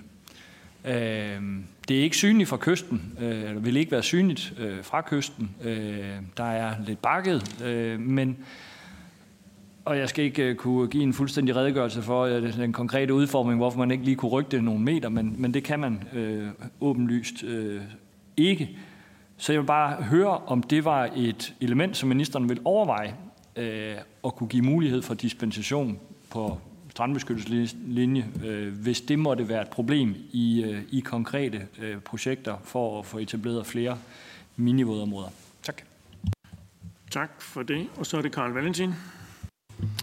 Ja, Først vil jeg gerne lige rose øh, det svar, jeg fik i forhold til fremrykning af, landbrugsaftalen. I hvert fald i den forstand, at jeg har været lidt bange for, at man netop havde den der tilgang med, at man ville gøre det i sidste øjeblik i 2024. Øh, og det går simpelthen ikke, og det er jeg glad for, at ministeren bekræfter, at man ikke vil gøre. Og han endda siger, at vi skal have et par måneder i første halvår næste år, hvor vi kigger på det. Så det er jeg glad for, og det håber jeg, at man kommer til at leve op til. Jeg var så ikke så imponeret over svaret til, til Marianne Bigum, hvor at man spørger konkret ind til, om man i beskyttede områder vil stoppe olie- og gasudvinding, råstofudvinding, eh, havbrug og muslingeskrab. Fordi det ministeren så gør, når han får det spørgsmål, det er, at han begynder at forklare, hvad forskellen er på beskyttede områder og strengt beskyttede områder. Og så er det bare sådan en lang faglig gennemgang af det for SF's naturordfører, som udværket godt ved, hvad forskellen på de to ting er. Jeg synes, det svarer lidt til, at man, man spørger kæresten derhjemme, om han ikke vil sørge for at vaske op om onsdagen, og så begynder han at forklare, hvad en opvask er. Jamen, det består af opvaskemiddel og varmt vand og, og beskidt service. Altså, det kan, det kan man jo ikke bruge til noget. Man må svare på det, man bliver spurgt om, og det, man bliver spurgt om her, er konkret, om man vil øge beskyttelsen i de beskyttede områder, blandt andet ved at forbyde havbrug, muslingeskrab og de mange andre ting, Marianne Bigum nævnte. Ønsker regeringen at gøre det? Vil regeringen sørge for, at de såkaldte beskyttede områder er bedre beskyttet, reelt beskyttet, må man, kunne man måske endda eh, tillade sig at sige. Så det vil jeg egentlig stadigvæk gerne have svar på, hvis det var muligt. Tak for det. Og så er det ministeren. Ja, og jeg, øh, Thorsten Schack, jeg er opmærksom på den problemstilling op fra Mors, og I er ikke de eneste, eller de er ikke de eneste, der har den problemstilling. Så øh, øh, der, er, øh, der er udfordringer med strandbeskyttelseslinjen på forskellige øh, områder, og loven er rimelig, eller er ret klar, så det vi, der er juridiske problemer med at lave sådan nogle dispensationer, men jeg kan, jeg kan garantere, at vi kigger meget, øh, gør hvad vi kan for os at finde løs, konkrete løsninger, fordi når der er en vilje, og det er næsten for absurd, at man ikke kan hjælpe miljøet tæt på miljøet, på grund af miljøet. Så, så derfor så, øh, er der en stor vilje til det. Til øh, øh Karl Valentin. Ja, men, men, øh, ja, men det, det, det er, det er ked af, at det, at det bliver opfattet sådan, for det, det var, jeg, jeg har den største respekt for SF Naturordfører. Jeg ved, at hendes viden er enormt stor. Den har jeg også selv meget tit gavn af i vores diskussioner. Øhm, øh, Og skal vi se om det.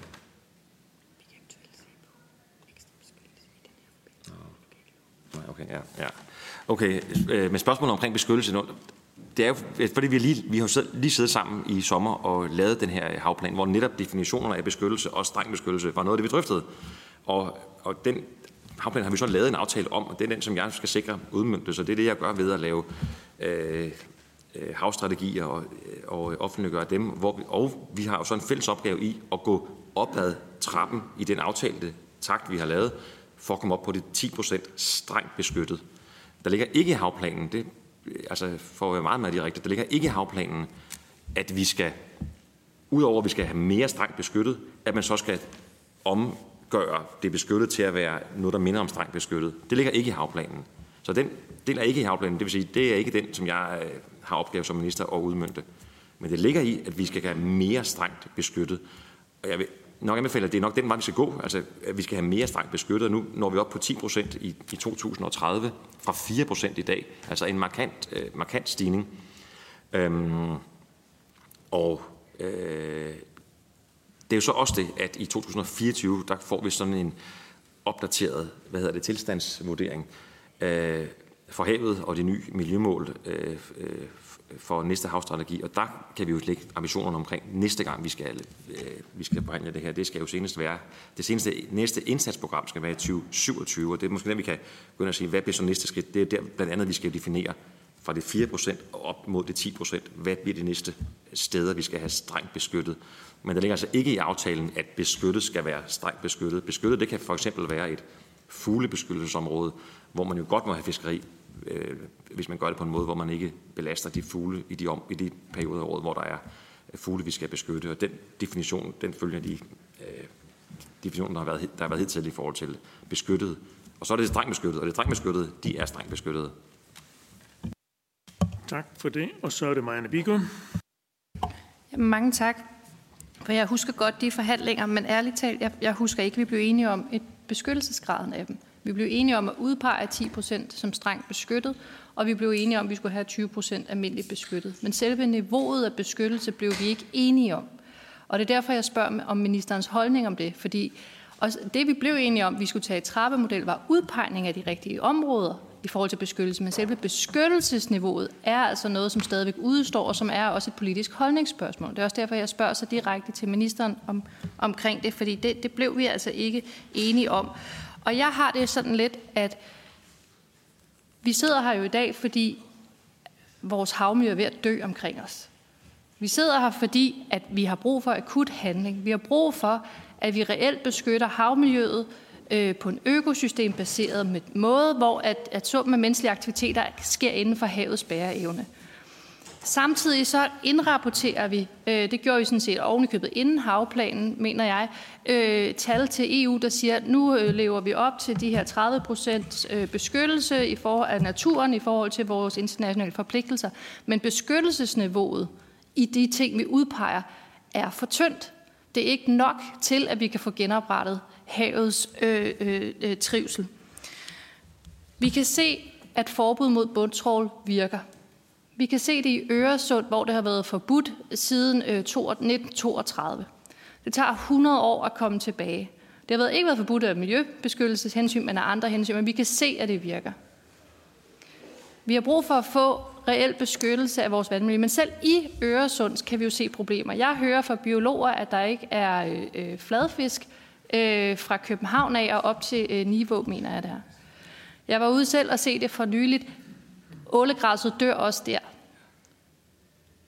Vi har en aftale om, at Øresund, som burde være det mest oplagte, eller et af de mest oplagte, vi har også Lillebælt, i forhold til en marin nationalpark. Men her har vi faktisk nogle værdier at bygge videre på.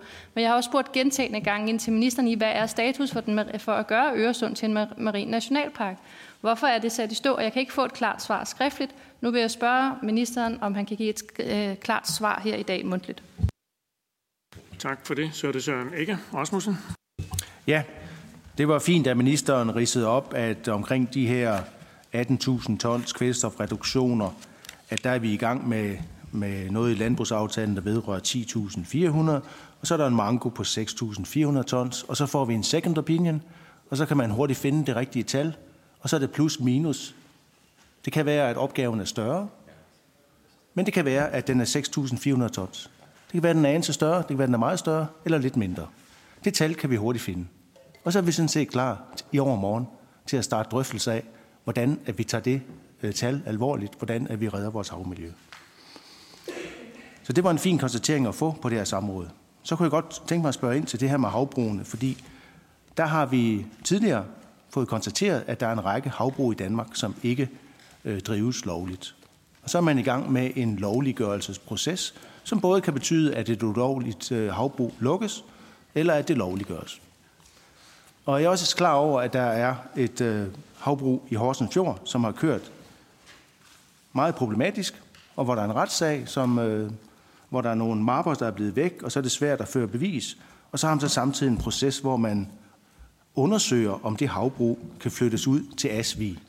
Og der må man nok sige, når, når ministeren ligesom her på det her samråd talsætter, at vi har nogle, nogle fjorde i det østjyske, hvor der er, øh, er nødvendigt med en særlig indsats, blandt andet Horsens Fjord, så giver det jo ikke mening, at man tager et havbrug og flytter lidt længere ud, og så tror, at, at problemerne er løst. Jeg kunne godt tænke mig at høre ministeren om, om ikke i det her situation, hvor ministeren siger, at vi skal bruge alle virkemidler, at der kan vi altså ikke have øh, tilladelser til, til havbrug øh, i de indre danske farvande, i de fjorde, hvor de tidligere har ligget, og det ikke nytter noget bare at flytte dem lidt, lidt længere ud i nogle, i nogle indre farvande. Øh, ministeren har tidligere afvist, at han vil gribe ind i den sag, fordi der er en sagsbehandling i gang. Men sådan politisk, politisk vil det ikke være fornuftigt at stoppe de her havbrug i de indre farvande. Altså, vi står over for, at landbruget skal levere så og så meget, men vi har altså også nogle havbrug, der forurener med kvælstof. Hvad er ministerens holdning til det? Tak for det. Ministeren? Ja, der er jo en, først af Marianne Bigum, øh, jeg mener, at de marine naturnationalparker, som der er en aftale om at lave to af, øh, jeg mener, at de to, jeg mener faktisk, at det vil være øh, en interessant, øh, og jeg tror, det vil være gavnligt for os at se på, om, om, om vi skal prøve at lave noget flere, men, men det vil jeg drøfte med partierne. Det giver ikke mening at have noget, der minder om en marin naturnationalpark, undskyld, Marin, National, Marin Naturnationalpark, hvis, hvis, der er, øh, hvis, der, hvis der kommer en, en, en, en, en, øh, en, en fisker, der kører bundtrål forbi den, det, så tror jeg ikke, så tror jeg ikke, altså det er vi jo enige om. Så det vil sige, det hænger tæt sammen med det, der jeg har svaret i skriftlige svar øh, indtil nu, det er, at når Fiskerikommissionen øh, ankommer med deres øh, rapport, så kan vi også lave en plan for en, øh, i, blandt de politiske partier om, hvor er det, vi indfører øh, hvad gør vi med fiskeriet? Øh, hvordan kan man gøre, fisket, øh, gøre fiskeriet øh, til et bæredygtigt erhverv, også miljømæssigt bæredygtigt erhverv?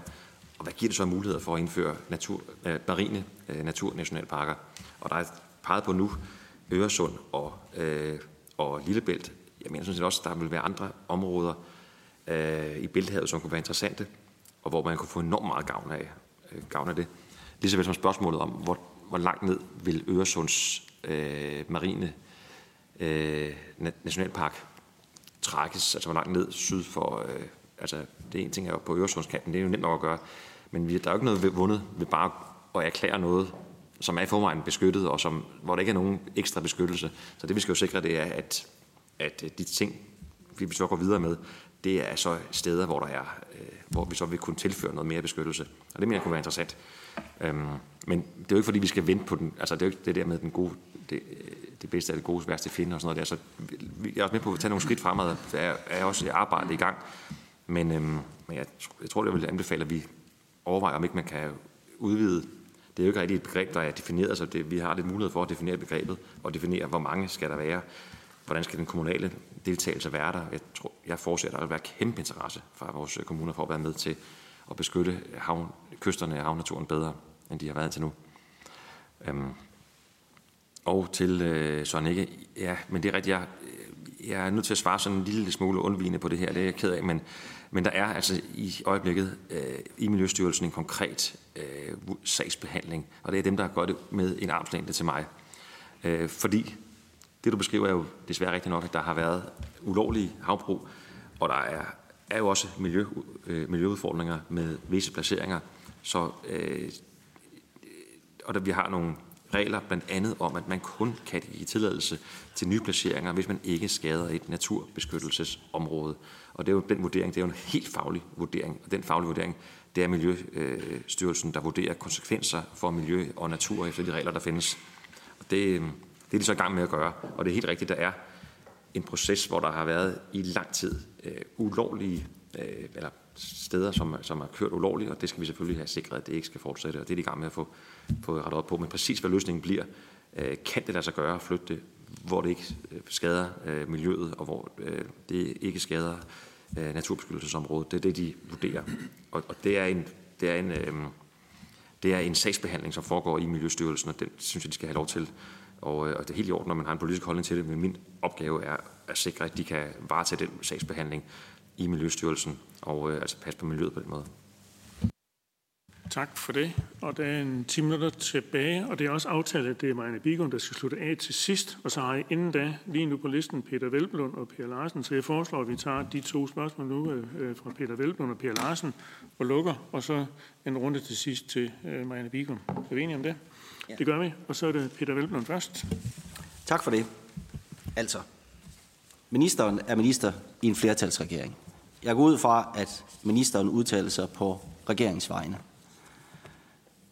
Ministeren behøver ikke at være bekymret for at blive beskyldt for magtfuldkommenhed eller alt muligt andet, eller at man kunne trumfe ting igennem, fordi der er nogle tiltag, som ministeren sagtens vil kunne få opbakning til, i hvert fald fra den side, der sidder herover i Folketinget. Så derfor så vil jeg godt spørge ministeren efter, om ministeren er i tvivl om effekten af trålfri zoner i Bælthavet, i Kattegat, i Nordsøen, eller om ministeren bare ikke har politisk vilje til at gennemføre det. Og ministeren er i tvivl om effekten af at genindføre randzoner, som blev afskaffet med øh, landbrugsaftalen fra 15. Og ministeren er i tvivl af effekten af randzoner, eller om ministeren bare ikke har politisk vilje til at gennemføre det. Og ministeren er i tvivl om effekten af at nedsætte gødningsnormen, eller om ministeren bare ikke har politisk vilje til at gennemføre det. Om ministeren er i tvivl om effekten af for eksempel at kræve 10% undergødsning i indsatsområder eller i, øh, i oplandsområder med indsatsbehov, eller om politi- øh, ministeren bare ikke har politisk vilje til at gennemføre det. Fordi det er jo det, der er kernen i det her samråd. Det er, når vi anerkender, og ministeren anerkender, at vi har en enorm opgave i foran, foran os, så er der tid til nu, at man konkret politisk handler på det. Og det er der jo muligheden for, fordi regeringen vil sagtens kunne få flertal for det, hvis regeringen har den politiske vilje til at gennemføre det. Tak for det. Og så er det Per Larsen. Ja, tak for det. Jeg skal gøre det kort. Øhm, det er jo rent faktisk sådan, øh, når man kigger på den rapport, som Aarhus Universitet de har lavet senest, øh, at det mest markante ildsvin, sådan direkte ud i havet, at det er lige rundt omkring Bornholm.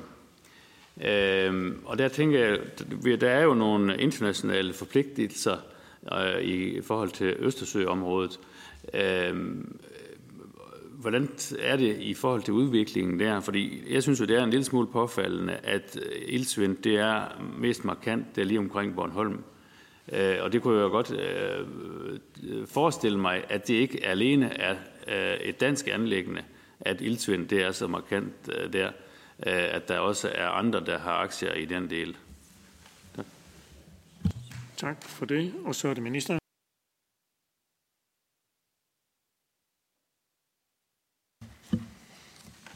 Ja, ja øh, ja, Peter Velblom, det er, jeg synes, at det ikke er i tvivl om noget af det, der bliver spurgt om. Øh, effekten af. Øh, slet ikke i tvivl om overhovedet. Øh, jeg tror også, at jeg er nødt til at, at, at citere din øh, kollega øh, Søren Ikke, nemlig, det er jo sådan, og det kan jeg jo sige til et parti, som måske ikke helt er vild med EU altid, men det er jo faktisk sådan her, at hvis ikke Danmark leverer på disse her tiltag den 22. december 2027, så kommer EU, og så vil de sige til Danmark, I har ikke leveret på vandrammedirektivet. I bliver nu tvunget til at regulere. Og det er jo langt hårdere. Det, det, det er de lande, der har oplevet det. Det er ikke for at sige, at det er præcis det, der sker. Vi ved ikke præcis, hvad for et værktøj de vil tage i brug, det er det, jeg siger. Men Holland har oplevet det for nylig med med markante øh, indsatser fra EU's side til et land, der, ikke, der altså af forskellige årsager ikke har kunnet leve op til øh, lignende øh, regler. Det samme med Danmark jo skulle, øh, øh, vi Danmark skulle, kan, ville kunne risikere. Og der er de ting, der, du, der bliver nævnt fra Peter Velblunds side her, det er sådan set en, det er en klart milde afdeling i forhold til, hvad EU kan finde på. Det er en klart milde afdeling. Og derfor også øh, for mig at sige, at det her det er, det er en bunden opgave, og det er sådan set, øh, det er vel også det, som jeg kan når jeg har læst mig ind i, i, i øh, landbrugsaftalen, det er jo egentlig fantastisk, at der er så bredt et flertal om sådan en aftale. Det skulle man ikke lige tro, det kan lade sig gøre, men det kan godt lade sig gøre. Jeg tror, at det skyldes ene og alene, at der er så store krav fra EU.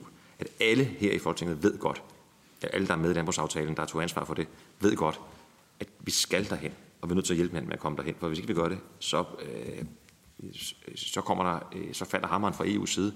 Og, og øh, vi vil selvfølgelig hellere gøre det før for, for oprettet. Jo mere vi opretter, jo tidligere, jo bedre er det. Og, og, og derfor så, øhm, så er jeg enig i, når du siger, at der er tid til konkret politisk, der er, det er tid til konkret politisk handling. Det er det. Det, jeg fokuserer meget på lige nu, det er de 10.400 tons kvælstofreduktion, som ligger. Vi skal videre, og det har vi så også aftalt. Det kommer vi, øh, når vi får rapporterne fra, fra eksperterne. Hvordan går vi, går vi videre? Men at reducere med 10.400 tons, vi har gennemgået en række af de her elementer, og vi har gennemgået tidligere planer, hvor man ikke har lykkedes med de mål, man havde. Min ansvar er jo så at sikre, at det skal vi nå, det her. Øh, de 10.400 tons nu, og så næste gang, så vi, kan, så vi kan sige, når vi mødes, så er det klaret. Og så skal vi videre med næste, efter hvad eksperterne så har regnet ud, hvad så det tal præcis er. Men det er nok på det niveau, vi har vidst hele tiden. Det tyder på det. Øh, og det kan være fint nok, for så ved vi jo, så er der jo ikke nogen tvivl om det. Øh, men, men øh, så vi kan gå videre med det. Og, og, og det, det er det, øh, det er det, øh, som, som jeg anser som mit, min hovedopgave her. Til øh, Per Larsen, der nævner øh, blandt andet Bornholm. Altså man kan sige, for det første er det jo sådan, at, at øh, ildsvind i Danmark, min helt, altså, der vil sige, det, det, det er uden for enhver faglig tvivl, at de problemer, vi i sommer, i efteråret, efter, i sommer, august, september måned har haft med alvorlig ildsvind og rapporter og billeder, alvorlig ildsvind, i de danske fjorde. Det skyldes ikke, det er ikke det, jeg hører, du siger heller, men det skyldes ikke udlandet. Vi kan ikke skyde skylden på nogen andre. Det er udledning fra Danmark, og det er primært kvælstofudledning fra dansk landbrug. Det er hævet en tvivl. Så nævner du Bornholm, og det er jo helt korrekt. Når man er øh, øh, ude i øh, Østersøen, så har vi en anden situation. Østersøen er jo kendetegnet ved at være, ja, hedder, det hedder Østersøen, for det er et hav, men det er EU's klart mest forurenede hav. Og, og øh, det skyldes jo mange ting. Det skyldes blandt andet, at de lande, som grænser op til Østersøen, de behandler den dårligt, har behandlet den dårligt i lang, lang, lang tid.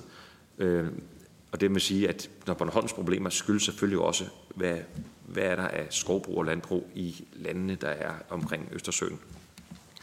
Og, øh, og hvordan, hvad bruger de af, af, af kvælstof til det. Så det, det indsats er der også. Og der må man vel så, vel så sige, også der er det sådan set jo godt, at det er EU, vi er med i, fordi næsten alle lande, der grænser op til Østersøen, er jo EU-lande. Øh, næsten alle. Ikke alle jo, men, men, øh, men, men øh, næsten alle. Og derudover så øh, er landet, øh, ja, og, og, ja, ikke alle, men, men næsten alle er. Så det vil sige, det Danmark skal leve op til, skal vi jo sikre, at resten af e-, Europas lande jo også lever op til. Det vil også komme øh, Bornholmerne til gavn. Men hvis man, kan, hvis man zoomer ind på, øh, på kortet over, over indsatser, det nye kort, som er kommet, og som jo træder i kraft her ved årsskiftet i vandområdeplan 3, så vil man se, at landbruget på Bornholm får en klart, vi får en opgave, en markant større opgave, end hvad der har været tidligere, hvor de jo ikke har haft en opgave, markant opgave på at reducere kvælstofudledning. Jeg ved godt, landbruget på Bornholm, de er ikke tilfredse med det, men det er jo øh, ud fra øh, faglige vurderinger, vi har second opinion, vi har eksperter, og vi har situationen, der er alvorlig. Så der er en opgave også til landbruget på Bornholm om at reducere kvælstof. Men selvfølgelig skal, de så også, skal vi også kunne betrygge landbruget på Bornholm i, at, at øh, vi gør, hvad vi kan for at påvirke landene omkring os igennem EU øh, de, i Østersøen for at, at sikre, at de reducerer kvælstofudledningerne også. For ellers er det jo ligegyldigt, hvad man gør på Bornholm. Øh, ja. Tak for det. Og så er vi nået til den sidste runde, og det er Marianne Bigum til spørgsmål og afrunding. Herefter der får ministeren øh, mulighed for at svare og afrunde. Marianne Bigum. Mange tak. Jeg er vokset op med at fiske med min far. Øh, det var en stor del af, af vores barndom, at vi var ude og fiske. Og det har givet... Og, altså, jeg husker som barn at kunne se øh, tangnål, muslinger, krabber, søstjerner, søanemoner. Der var liv under overfladen. Jeg kan huske, at vi har stået som børn og fanget fisk øh, i, i åleruser i sommerferien øh, på sådan nogle naturprojekter. Det er der ikke i dag. Jeg kan ikke vise mine børn det her i dag. Og jeg tror, jeg ved ikke, hvor mange herinde, som har kigget, hvad der rent, hvordan det rent faktisk ser ud under havets overflade. Jeg snorkler nu rigtig meget. Jeg blev vildt lykkelig, da jeg i sommer så en lille 4 cm øh, fladfisk ved vores strand. Fordi der har ikke været noget de sidste tre år. Ja, det står virkelig, virkelig alvorligt til. Ministeren afviste i januar i år SF's forslag på, vi havde indkaldt til et samråd. Ministeren afviste vores forslag om en akutpakke for vandmiljøet. Vi har haft rigtig mange samråd sidenhen omkring vandmiljøets dårlige tilstand på næringsstofforurening, men også med oliespildevand. Øhm, og ministeren har så også selv været ude her i sommerferien med båd, og så set, at, øh, at store dele af vores vandmiljø er slået, slået ihjel. Ja, mit spørgsmål er til ministeren, hvor er den akutpakke for vandmiljøet, vi har behov for? Jeg har ikke hørt ministeren komme med noget i dag, og det her samråd har været, har været, har været varslet rigtig, rigtig længe. Altså, de, havet kommer ikke bare tilbage. Altså det er akut, at vi skal gøre noget, og det skal ske rigtig hurtigt. Jeg synes 2027 lyder som rigtig langt ude i fremtiden i forhold til det, der burde være vores primære politiske opgave, og det er at tage vare på Danmark og på vores miljø, og sikre, at der, at der også er et godt vandmiljø for vores børn fremover. Så hvorfor er regeringen ikke allerede kommet med en akutpakke for vandmiljøet, i stedet for at henvise til, alle, til ting, vi allerede har besluttet, og måder, vi plejer at gøre tingene på? For de måder, vi plejer at gøre tingene på, virker jo ikke. Der skal jo noget helt nyt til. Tak for det. Og så er det ministeren. Ja, men, men det vi har gjort øh, siden vores samråd der i starten af året, det er jo netop at udkomme med øh, en vandområdeplan til øh, 6,5 milliard kroner, med, hvor den ene milliard er allerede ud og, og virker nu her.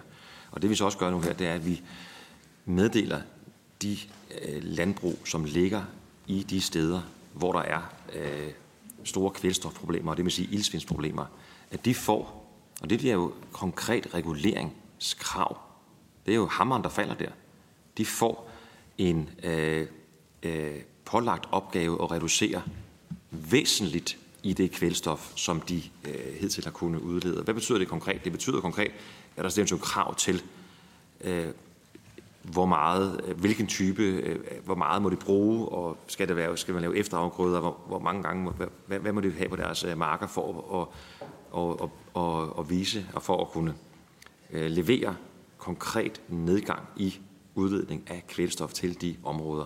Og det er jo præcis det, der er indholdet i vandområdeplanen. Udover rense op af søer og gennemslynge af åer og andre ting, som ikke er helt så relevante i forhold til, til kvælstof og ildsvindsproblematikken. Men det er jo en investering på ja, de her 6,5 milliarder kroner, som er, nu er i gang. Og det er det, jeg har eh, stærkt fokus på, da, da, da jeg startede så for at få den her vandområdeplan ud. Den var desværre forsinket. Det kan der være årsager til, men få den, øh, få den i gang, få pengene ud og få indsatserne, konkrete indsatser i gang og konkrete krav i gang.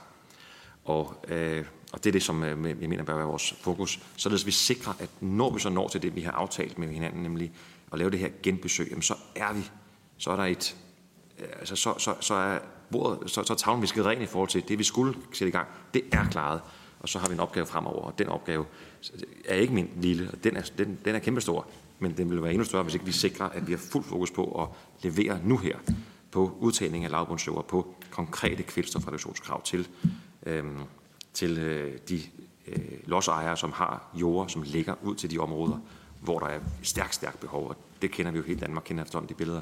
Og, øh, og når du starter med at sige det her med, med fisk, det går, jeg tror, det gør indtryk på alle, at det er ikke kun miljøordfører eller naturordfører, det er hele Danmark, som er optaget af det her problem, den her problemstilling. Det er jeg også selv. Og øhm, det vi har en opgave om nu, vi har lavet et fælles forlig om, hvordan vi arbejder med det her, det er, at der skal leveres. Og der er, det er plan 3, vi har nu her. Der er årsager, det, nogen har nævnt landbrugsparker, der er årsager, det, det, der er alle mulige historiske årsager til, at man ikke er kommet mål med et og to, men det er vi jo ikke. Og derfor så er, står vi nu øh, så tæt på deadline. Og det er jo helt bogstaveligt talt deadline, fordi her, livet er dødt noget. Mange tak for det. Tak til ministeren og tak til ministeriet. Og hermed så er det åbne samråd afsluttet.